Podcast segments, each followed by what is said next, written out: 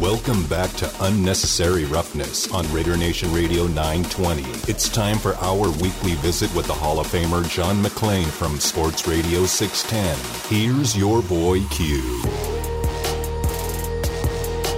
Well, your boy Q's actually, well, I don't want to make any accusations. Probably sipping on some pina coladas. Out in Hawaii. So I'm John Von Tobel. I'm filling in for him. The Johns have it, though. John McClain, nice enough to give us some time today. John, we appreciate it. It's really good to talk to you. I'm a, I'm a big fan of written or read a lot of your written work and watch you, so it's cool to chop it up with you here a little bit. And I wanted to start with a topic that was uh, a lot of people are speaking on, and I'm sure that you've been asked about. You got some time covering one DeAndre Hopkins. I wanted to ask you overall, as we've kind of watched this play out, and we see comments now from a Dalvin Cook that he would love to team up with DeAndre Hopkins. I don't know how realistic that is. But has anything come from this alleged meeting that the Patriots were really high on Hopkins and they wanted to bring him in and actually not let him leave the building? Do you know any latest on what's the future holds for DeAndre Hopkins? Yeah, let me say first that it's such a pleasure to be on with you guys, true true professionals for a change.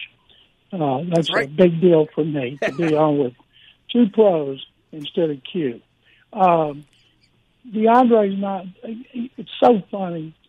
He he doesn't have any of the big teams after him. He doesn't. He wants money. He's going to go where he gets the most money, but he's not going to say that. He's going to say he's going with a team that gave him the best opportunity and all that. It's interesting to me that before he hired his agent, before he was cut, when all the reports were that he was going to be cut because they couldn't trade his contract, is uh, he listed four teams where he wanted to play, all Super Bowl contenders, all with great quarterbacks. Then he got his agent, and all of a sudden, anonymous stories. He wanted to go home to Houston because he loves C.J. Stroud. People fell for that, and I'm like, okay, he just do what he needs to do. If DeAndre was smart, he would go where they know him.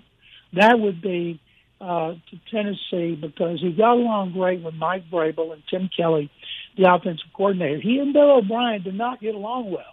I was here. I covered him. Those two guys did not like each other. He was traded in the second worst trade in Houston football history, and they couldn't wait to get rid of it. Terrible trade. But if he goes to the Patriots and has Bill O'Brien as his offensive coordinator and pay caller, it just shows that time and money can heal a, a lot of wounds. And some people are afraid that he's using the Patriots to get more out of the Titans. And it just doesn't make sense to me that he and Bill O'Brien would be reunited. When I read a lot of stories from New England and I read a lot of national stories, they play that down. And maybe he'll go there. But if he goes there, they're going to have problems. And one, and I did see this addressed by Tom Curran from NBC Boston, who's covered the team forever, is Hop has a pension for not practicing. He doesn't like to practice. He has these ailments that keep him out. But when he was in Houston, he always answered the bell on Sunday. Only missed two games. And now he's missed 15 last two years. There's three separate injuries and a suspension. But I'll say this, he just turned 31. His game was never about speed. That's why he was drafted 28. He ran like four sixes. His game is about getting off the line of scrimmage, running routes, being strong, fighting for the ball, out muscling DBs for the ball, having strong hands, making acrobatic catches. He can still do that. But uh, I've been told he wants ten million a year, and of course, to get more, he would. And it's easy for us to say, well, he ought to go for the championship. He ought to call Andy Reid and say, Coach, just tell me what you'll give me. And but everybody, it's always about the money. I hope it works out great with him. Having him and Bill O'Brien together again would be great for the talk shows up there. But I think you ought to go to Tennessee and play with Mike Vrabel and Tim Kelly. Wouldn't be mad at that. No. Uh, yeah, I'm a, I'm a Titans fan, so I mean, oh, I wouldn't be. John knows that. John yeah. knows how to get me going. I learned so much about you every day. John, I've got to ask you, and thank you for the shout out of working with two professionals. That's exactly what me and JVT are. But I've got to ask you, when it comes to the running back position, JVT did mention Dalvin Cook in that last question. What do you think his market would be? Because you said, oh, it's easy for us to say, hey, DeAndre Hopkins, he should just take the ten million. Seems like a lot of running backs should would be begging for ten million with the market that is looking like for them. Right now, DeAndre Hopkins is begging for the ten million. This is the worst time in the world to be cut.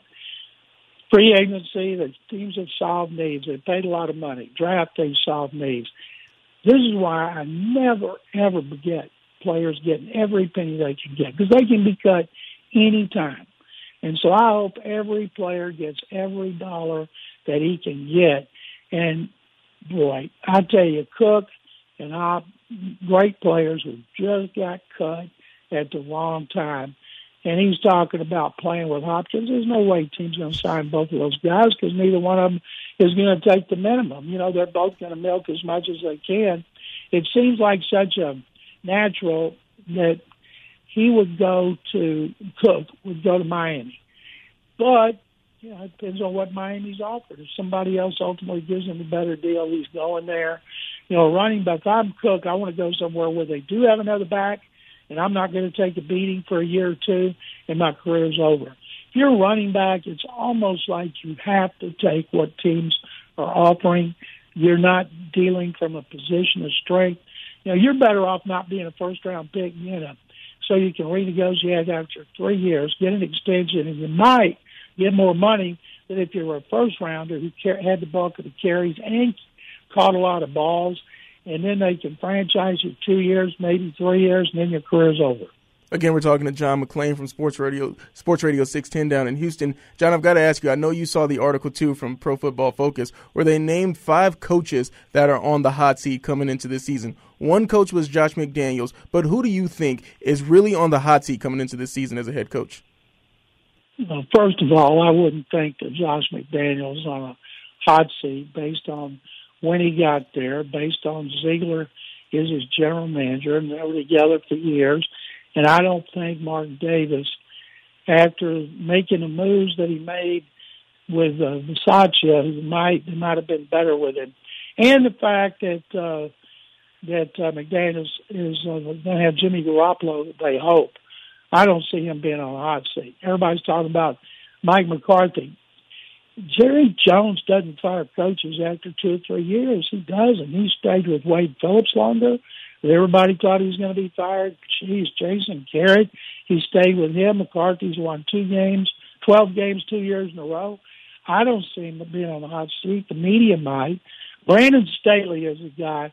I thought he was going to be fired. And then uh, Sean Payton, who lives in L.A., would have hired him. And of course, they kept Staley. He hired Kellen Moore, in hoping that he can open up their offense. But if he doesn't, that I could see Staley gone. Todd Bowles in Tampa. Todd Bowles going to be gone, barring some remarkable record out there. He got the job because Bruce Arians waited a long time so he could get it. And uh, anybody that's got a new GM and a new GM inherited the coach, that coach, he better win that first year. He's going to be history. Todd Bowles is kind of set up for failure, isn't he? I mean, like that quarterback position's kind of a mess for him. They're a team that's projected to have one of the worst records in the NFL. Eh, like like you said, barring anything unforeseen, like it seems like he was just set up for failure this year. It does, but it wasn't. It wasn't his fault. Right. You know, he was fired by the Jets. He had one really good season, had a 10-6 record, got fired, and he's a great defensive coordinator. A couple of players that I know played with him said they've never seen anybody do a better job and calling blitzes and Todd Bowles. Todd might, if he's fired, he'll go back to being a defensive coordinator for somebody. But uh, a lot of teams are set up to fail. I tell you, guys, not on a hot seat, but you talk about get guy getting set up to fail in a different way, not because he doesn't have talent, because he does. If the Jets don't make the playoffs, and I'm not saying they got to win the division, and they're not going to fire Robert Saleh, but man, He's been given everything. There's so much pressure will be there from the fans and the media. You know, he has got to win with Aaron Rodgers. Now that's a hot take right there. Robert Saleh could be on the hot seat. Something I did want to ask you about, John, that's been in the news lately is the NFL with gambling. Do you think that maybe the NFL should relax the rules a little bit, or is it just up to the players to not be stupid? Uh, how hard is it not to be stupid? It's pretty hard, John. I've been trying my whole life. I was going to say on my end, yeah. Hell, you, you could ask Q about that too. um, I think that it's ridiculous. The, the rules are the rules. Everybody knows that te- people, the teams it's ingrained in them. But it's just like anything else. If you do PEDs, you think you're going to get away with it. You think others will get caught. I'm not going to get caught, and then you get caught. It's like speeding. It's like anything else that we break the rules of the law. We think we're going to get away with it. Same thing with gambling. And I can't wait if it happens. Some star gets caught. Are they going to suspend the quarterback and change the fortunes of a team, a division, a conference? They better hope and pray that the star players don't get caught. John, something that intrigued me, and I know you would have a good answer for this. Shohei Ohtani, you know, he's basically the best player on two sides of the field in baseball. Who do you think that NFL player could be or could have been? Because my pick's J.J. Watt. You mean playing uh, two All, sports or two sides of the ball? Yeah, two sides of the ball, offense and defense. Well, Do you think J.J. year Watt? Watt played tight end and he called, I think, five touchdown passes. It was amazing because Mike Vrabel did that yep. for the Patriots, and every time he's in the game, we're up in the press box. They're going to throw to Vrabel. Boom, he's wide open touchdown. You're like, are you guys have geranium brains down there? And it was the same with Watt. And then after an off season, everybody adjusted, and he was never able to do it again. He was a great athlete, six six, two ninety five. He would have to probably get down, lose about 15 pounds, but he's very disciplined. Watt had great hands. It's much easier for a guy like uh, Deion Sanders, who uh, who could have played, been a great receiver, uh, because he had he had great hands and he was fast. I think people in the past it would have been Deion. If it's somebody recently, I think Watt is a great choice just because he's such a tremendous athlete and would have worked at it really, really hard to prove that he could be a success. John, I'll be uh, forthright with you. I am a SoCal guy. I'm an Angels fan, so I do like your Houston area guy. What is uh, what's the vibes around Houston when it comes to the Astros scuffling around a little bit, huh? I wrote a column for my radio station's website, sportsradio610.com, ripping them a new one yesterday. On my regular talk show today, I came on and the guys that I was on with started talking about them, about the Astros were chasing the Rangers, and I said, "Whoa, whoa, whoa, whoa! Wait a minute! They're not chasing the Rangers." And they got quiet. I said, "They're chasing the Angels." The Angels are in front of them, not the Rangers.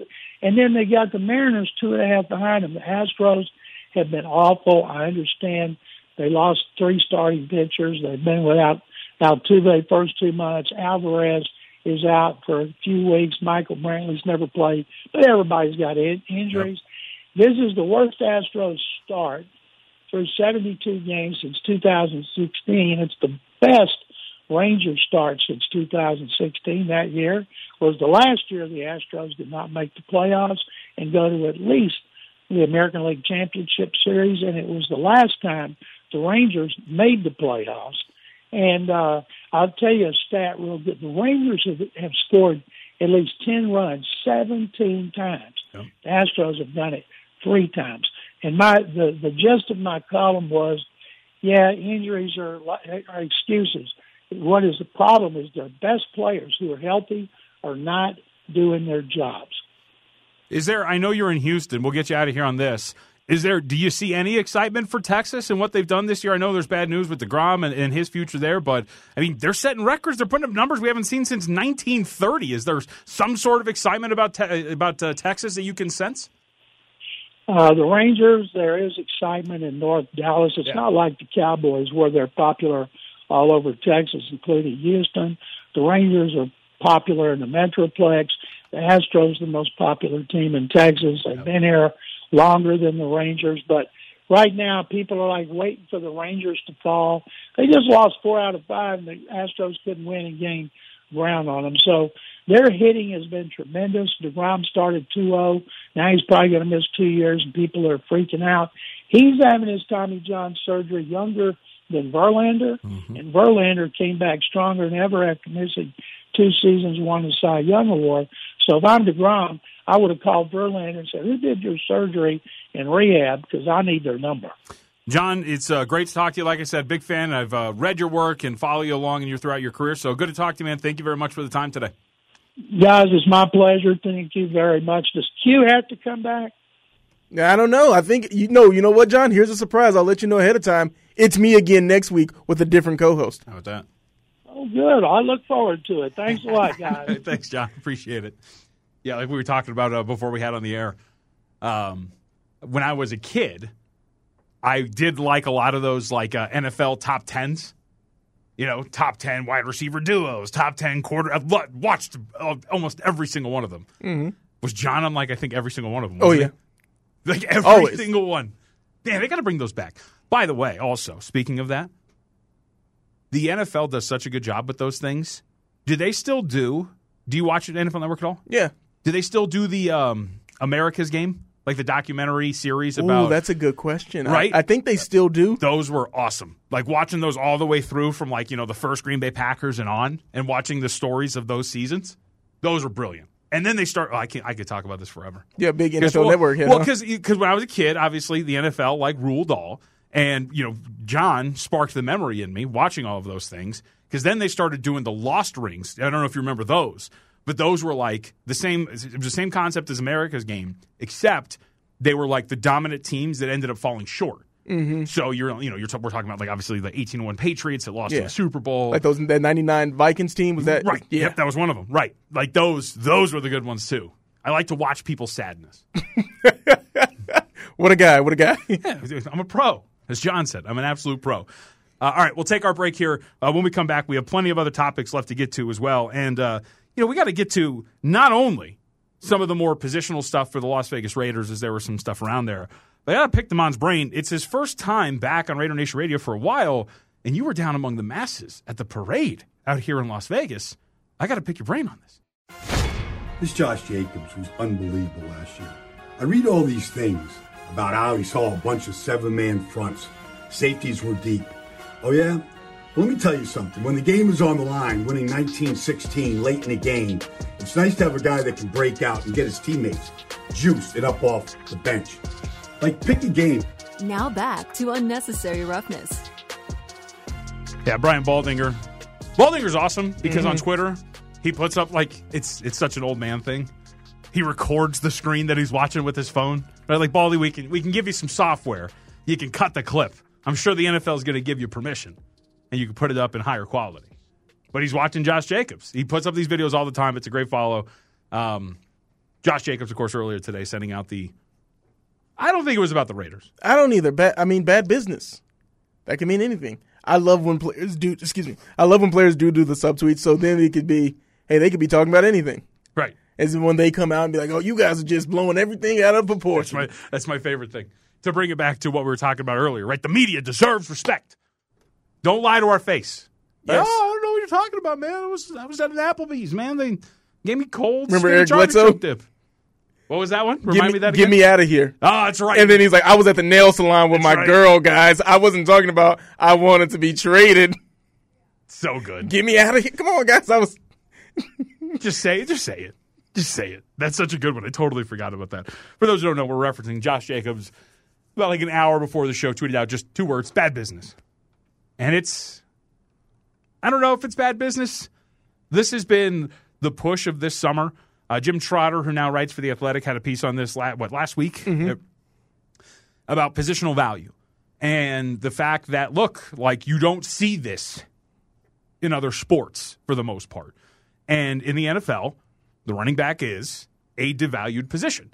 And you can see story after story. And look, some of these guys are actually stories in and of themselves. Austin Ekeler, right? Austin Ekeler was not the top 10 pick in an NFL draft. Yep. Right? And so it's it's odd because these guys want their money, but the reason why they deserve their money, I want to very much emphasize that. They deserve their money because they produced so much, but they're also like evidence against their own case. Because you could look at Austin, a guy like Austin Ekeler, and be like, bro, like you were undrafted. So why don't we just go look somewhere else? Yes. Like you know what I mean? Like these success stories, you go further down the line, it's pretty rare when you see nowadays, as we know, these high end, these high drafted. Right? I mean, look, I'm a gambling guy, right? Almost every year now in the NFL draft, which has become a massive thing, the running back prop for the first round is always set at like a half.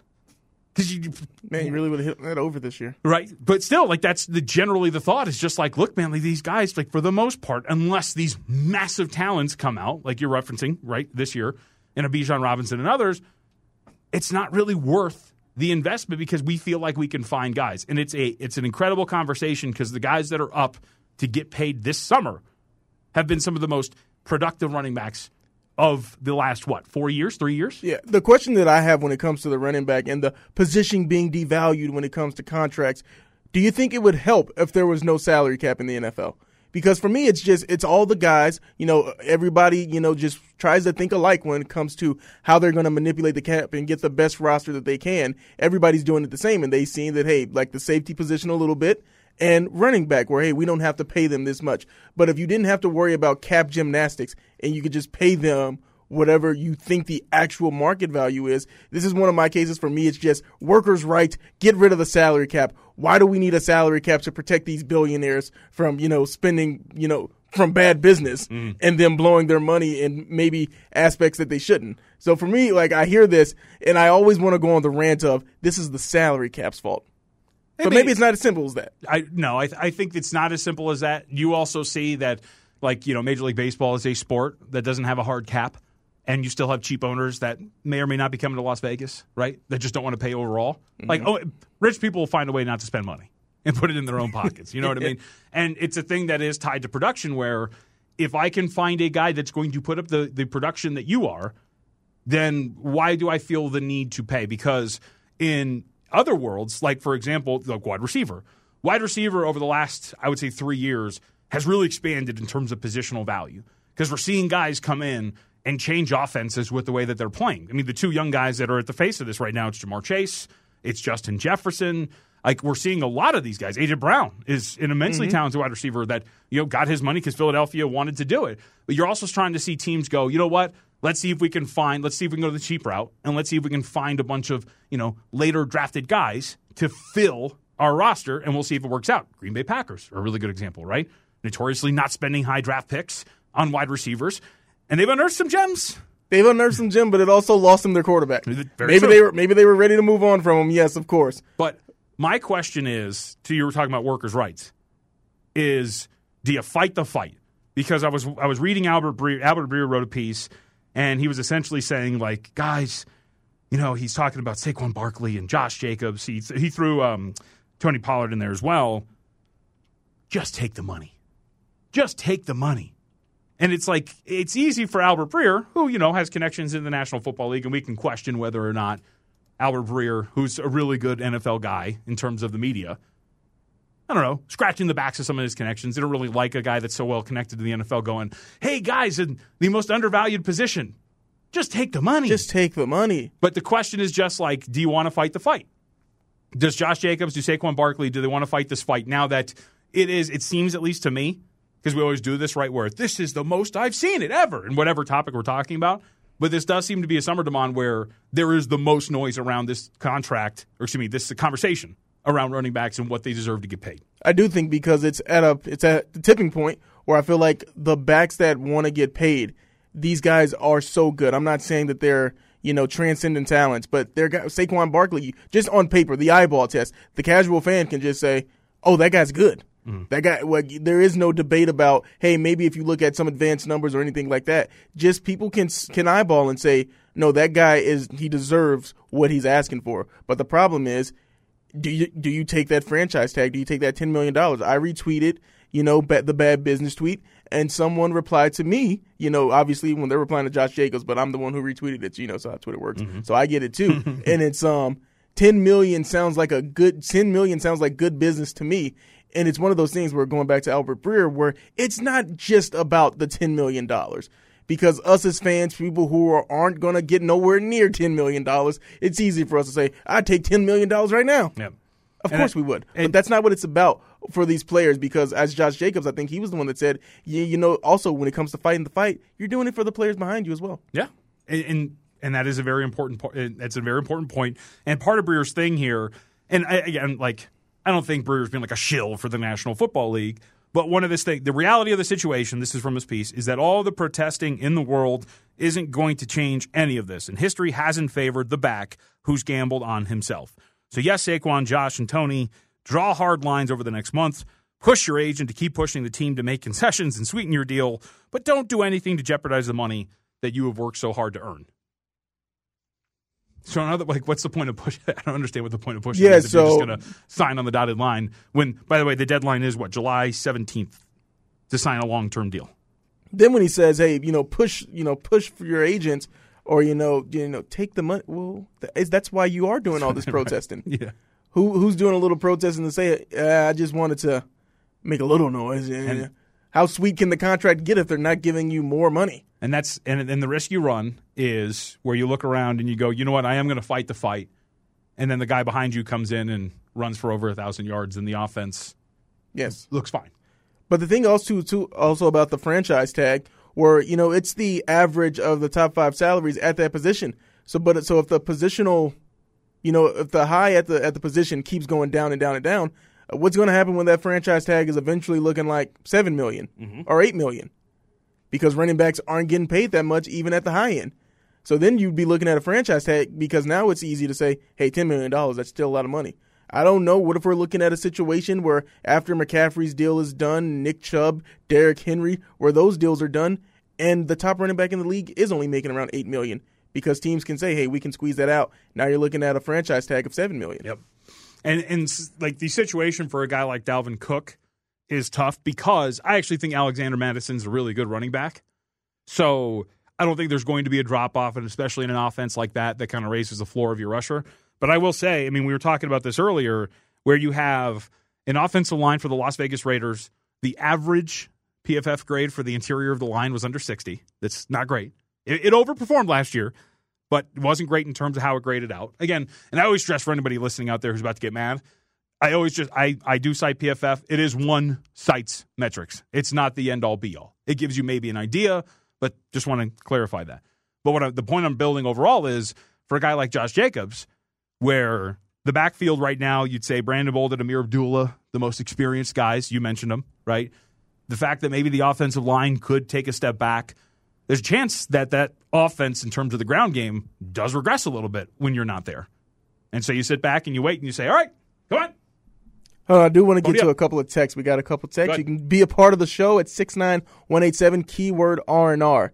And someone they got me. This is from the seven oh seven. If there is no salary cap in the NFL, you would have teams like the A's. Now that's bad business. Yes, and that's actually that's what I referenced exactly. It's a good good uh, that's a good call. We You got would have another teams one? like the A's. From Big Dub Raider. Yes, guys, they still do America's game. I just watched the end of Doug Williams of the Doug Williams one last night. Go Raiders. Okay, I like it. And one more. For me, best case scenario is we improve in red zone efficiency and double our turnovers on defense. Win division or almost win the division and make playoffs. Worst case scenario, we lose Garoppolo early and win less than eight games. That's interesting. Best case scenario is just getting into the playoffs, huh? Maybe winning the division, but getting into the playoffs. I think that's a realistic fan right there. I love Yep. that text because everyone could say all 32 teams. They could have their their radio show and like call guys in the market call up. What's the best case scenario? We win the Super Bowl. right, right. all 32, you know, all 32 fan bases, you know, that is clearly the best of best case scenarios. But is that realistic for every team? That, that I don't know. With this team, the defense would have to take a major lead because I do mm. think best case scenario, this could be a top 10 offense, no problem. Best case scenario. But that defense is the best case scenario. I'm still looking up around average. Yep. And is that going to win you a Super Bowl? That, that I don't know. And going back to what we were talking about, because you brought up a great point, right? Which is what jo- Jacobs tweeted out, which is, hey, you're doing it for the guys behind you coming up. And the, the problem with stuff like this, it's always like when we talk about in the big picture for like the collective bargaining agreement, is the tough part that players like the NFL players face is you have to have a united front. And that's not as easy when you're talking about guys very much further down the totem pole who are like, um, I need to work, guys. Yeah. So it's great. You know, Patrick Mahomes, you're making $50 million. You can hold out. I can't. I've got to pay for a lot of different stuff and I got to take care of my family. And I bring that up because Tony Pollard did sign his franchise uh, tender at the very least. And Myles Simmons brought this up with Cofield, which is like, you, you can. Steve Cofield, uh, host on our sister station, ESPN Las Vegas, which is you can say fight the fight, but one of the guys that's in the rankings, Yeah. already kind of he already kind of crossed the line. Yeah, he like he already went. So like you can say, hey, Josh Jacobs, you're taking up the battle, but it's almost to Breer's point. You're kind of fighting a losing battle, especially when the guys that you're supposed to be united with are already kind of crossing the line and saying, "Oh, I'll just I'll sign the tender. I'm fine." Can't do it.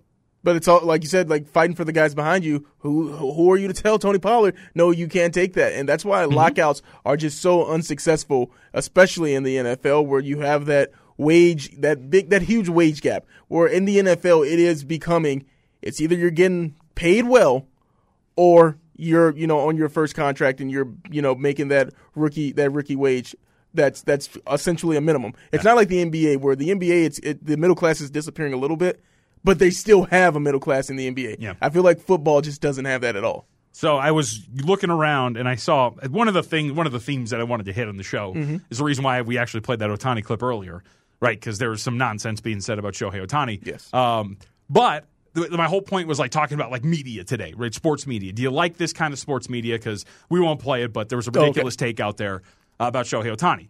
Um, but writers are not immune to this. And so I found something that I thought was interesting. Uh, this is from CBS Sports. So it's uh, essentially playing running back matchmaker. You know, what's the future of some of these running backs? What are we going to do here? The premise for Josh Jacobs we doubt the Raiders would prefer to trade their franchise player inside the division. So, how about rescinding the franchise tag if it knows that Jacobs is committed to a bigger deal and allowing the Raiders uh, Patriots regime to save an instant $10 million and he can go and sign with the Denver Broncos? Who who did you did you say the name of that site? Uh, that was CBS Sports. Okay. Shout out to that. Shout out to the author of that article. Right. You know, getting paid. I don't think they're going to. I think they. There's a reason why he has the franchise tender. Like they, they he is a valuable player. They want him. I And think there's going to be a universe in which they rescind and just go, go ahead, see you later. And I know Derek Carr was a different situation, but I don't see them letting Josh Jacobs walk out the door for nothing. right. Just oh, we change not nothing. We can keep you. Derek Carr was a situation. Hey, you're not going to get anything back for him, but yes, we think we can upgrade at the quarterback position. It also fails to like read the room essentially. Yes. Which is Dalvin Cook is sitting there searching for money right now. Why would Josh Jacobs entering the fray just all of a sudden be like, "Yep, exactly what I want. Three years and what did he say? Thirty nine million dollars. Yep, it's sitting out there waiting for me." I don't. I don't That- think that's that comical. I don't think that. That, yeah, really that, that that's also something that John McClain said when we had him on. Yep. That money just isn't out there. That's why this is the worst time of year to get cut. Teams that have signed all of their draft picks. They already got their free agents on the roster. Mm-hmm. The veterans that are waiting around right now, those are probably the guys who don't feel like they need training camp in the first place. I mean, you mentioned with DeAndre Hopkins, right? Yes. Hopkins Doesn't didn't really like practicing because he's got a lot of nicks and cuts and bruises from a long NFL career. And hey, man, I'll show up on Sundays, but these are the kind of things. And look, these things, I, I am willing to bet that we'll probably come to some sort of resolution. I it would be cool. I mean, this is coming from me who has no stake in the fight. It'd be cool to see Josh Jacobs fight the fight and actually win it at some point. But it seems very unlikely, and I'm sure this will kind of work itself out. But this is, and we haven't even hit, by the way. I like looking at the different spots of leverage for all these guys. So Dalvin Cook didn't really have any because Alexander Mattison has been a productive back when he's gone down. Vikings are willing to move on there. Josh Jacobs has some because I think the backfield depth isn't really great. We talked about the yards after contact, all that kind of stuff. He's been brilliant maximizing that running game. He's got some leverage. We haven't spoken really about Jonathan Taylor, a guy that I've brought up a couple of times in the last year of his rookie deal, coming up this year, coming off of a down year because of injury. But he's got some interesting leverage because the argument you make is our offense is maximized next to a young quarterback like Anthony Richardson hmm. if I'm back there. Because now you got two threats, and our offense is going to be great, and that scheme's going to be great if I'm there. So you need to sign me to an extension. It's it's. I think it's a fascinating conversation looking at where these guys are all coming from from a negotiating standpoint, and how they're going to fight those battles with the teams that they're you know the teams that they're negotiating with. I think Saquon Barkley, I'm not saying that Daniel Jones is in that same boat as Anthony Richardson, but it's Yeah, I, he got him paid forty million dollars, but it's off of not saying his back, but it's Saquon Barkley was the engine that made that Giants offense go. It wasn't Daniel Jones. So I know it's like fair is fair, like, oh, that's not how professional sports work. But I think Saquon Barkley should be like, you're going to pay him over me? Well, to your point, top two rushers for the New York Giants last year Saquon Barkley, Daniel Jones. Like that's, Yeah. that's right. Like we're talking about maximizing the guys that you're with. Mm-hmm. Like it, Saquon Barkley can very much make the argument. Like I'm going to maximize what our offense is because I'm a legitimate threat as a runner, but so is Daniel Jones. And if you don't have me, well, Nobody's gonna be him in the run game as nobody's, much. Nobody's gonna. It's not gonna be as effective. Yeah, it's a fast. It's look, man. It's a fascinating conversation. And as somebody who enjoys the sport and enjoys these guys, I hope they get everything they want. Absolutely what they want, and especially when it comes to the Raiders and Josh Jacobs, who is coming off of a brilliant year. Six nine one eight seven R and R is the code word if you want to get involved. 702-365-9200. I want to get Damon's thoughts on a wild weekend in Las Vegas, where he was at, and what he thought about. You shot some good video, man. Oh, you're, thank you, you're thank a you, media thank you. member. You're a professional media member, and it looked wild down on the strip. You know, to the coaching staff, to the players, uh, I think as a whole, we thank you guys for being the best fans in the world. Um, doesn't get any better than this, man. Uh, on Tuesday night when we were rolling, uh, I think it brought tears to the guys' eyes and down the bench. We knew we were going to win, no matter what it took. Now back to Unnecessary Roughness with your boy Q. Broadcasting live from the Findlay Cadillac Performance Studio. Our boy Q. Yeah. He's on vacation. I'm John Von Tobel filling in for Q Myers. Who is that? Either way, they sounded kind of sauced. that was the captain, Mark Stone. Okay, that was Stone. Stoney. What a night! What a night Saturday. So I got to say, so I had plans on Saturday to go to the parade, but I'm a busy guy. Don't get off work and everything till about six. Everything was already closed. I was like, oh man, I can't. There's no way I can make it at this point right now. You were there. Oh, yeah. First off, what time did you get there? Um, I parked, me and a buddy, we got to Mandalay Bay around 5.30. Oh, so you got there kind of late, huh? Yeah, yeah, 5.30ish. Yeah, got to Mandalay Bay, but that's the benefit. There still was parking at Mandalay. Interesting. So there, you know, it was, still, it was looking a little sparse, you know, around Mandalay Bay. Yeah. But you know, that's the sacrifice of making that walk. It's not that long of a walk, Right. But yeah, so we made that walk from Mandalay Bay, and then uh, Adam Hill. We told the story on Cofield and Company yesterday. I didn't apply for an official media credential. Yeah, you went as a, a fan, as a I, citizen. I went as a yeah man of the people. I'm I'm one. But then I see some of the media people, and it's like, hey, Damon, come up here. I'm like, yeah, I'll come up here. And I get up there, you know, like I've got the gift of gab, no credential. But then someone says, hey, can we see your credential? And I'm like, oh yeah, oh yeah, yeah, no problem. Let me just get off the stage real quick. And then I get back up on the stage. So I'm there, like all of my pictures and videos, they look great because I'm on that media stage, you know, enjoying myself. There was even a fight that happened right in front Good. right in front of the media stage. You know, I tried to get the tail end of it, but you know, and then I love this part. Metro did a great job. Great job by Metro. You oh, know, Oh, they don't mess around, man. they do not mess around. But apparently, the guy who didn't start it, the guy who finished it, you know, because he he he, he was the winner. You know, if you're gonna you know, you know give the 10 the 10-9 points scoring system to that fight, you know, the guy who wins, they said, let him stay. Let him stay. And I was thinking, is Metro just gonna, you know, like the Emperor and Yeah. Gladiator, thumbs up or thumbs down if if they can get the let him stay chance going loud enough? They didn't let him stay. no. No, you know, What was the fight over? Do you know? no, not a clue. Two older guys too. You know, uh, Really? two guys that's definitely. Why are you out here fighting? Right. Like you should be a little bit more mature. Yeah. I think we uh, we told the story the other day too. You were there for it, where Steve Cofield and I went down the night they won the cup, Yes. and Steve almost got into a fight with somebody because Steve told the guy that he didn't have to pick up garbage, that there was workers that were doing that, and Mm-hmm. the guy was like, "I care for my effing city, Yes. you mother effer." And since I wasn't there as an official media member of media, I go up to some guys. I mean, it was basically game day prices on drinks. You know, inside Yeah, the Toshiba? Plaza. It was it was game day prices, buddy. And How were the lines? oh, the line the lines were pretty long because Yeah. at one point, I, you know, the, they have you know the this buds for you like the trailers out there, and you mm-hmm, know mm-hmm. all all those set up. Jameson trailers, one of my yeah. favorites. Yep. So and then I, I stood and I, I talked to a guy. He's probably like third or fourth in line. I was like, oh, you know, where's the like where's the line start? You know, and he's like, oh man, it wraps around. And I said, no, thank you. Yeah. I go see a gentleman. They have a bucket, and they have maybe about three drinks left in the bucket. And I'm like, hey, I'll give you ten dollars for one right now. He says, no, then I'd be down a beer. And it's like, buddy, he said, we brought the bucket from outside of Toshiba, maybe whatever mm. hotel casino they were staying at. I understand that people value their drinks, you know, but that bad business. There you go. Because let's say if you paid twenty dollars for that bucket, I'm offering you, I'm offering you half of that right now For one. for one. Yeah. That's see, Wouldn't that's the problem. You got to pregame a little bit for events like that. Yeah, and then I couldn't wait to go to Shake Shack after. Yeah. That that was the it was a beeline for Shake Shack. Do you get in first? No, it was a, it was a little bit of a line, but you know, it wasn't that big of a line where people their Shake Shack was packed.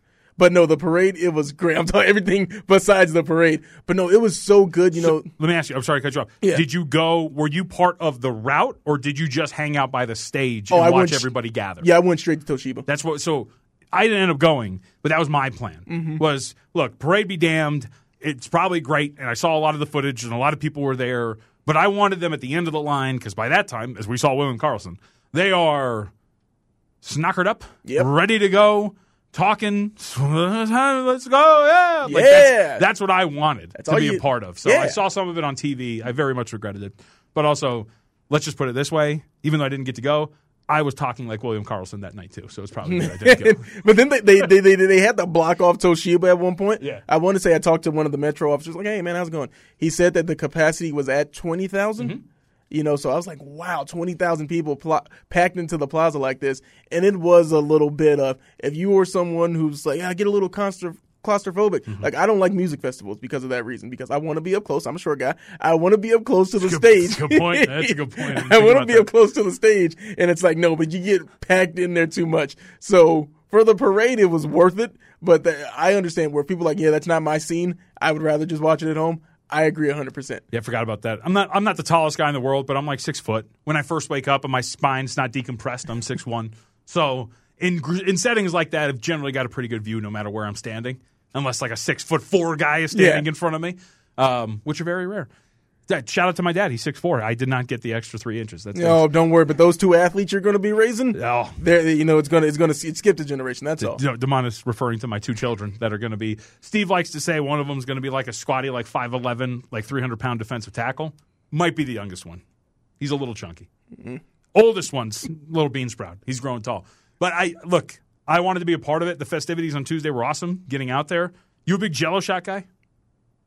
Not really. I don't know why you mentioned that. I was thinking because it's in the rundown for everybody to take you behind the scenes. But I was walking through like uh, like the hotel and casinos, and I did see us. It was um like three for fifteen on Jello shots, and I was thinking, nah, I don't want Jello shots that bad. I've never had one before.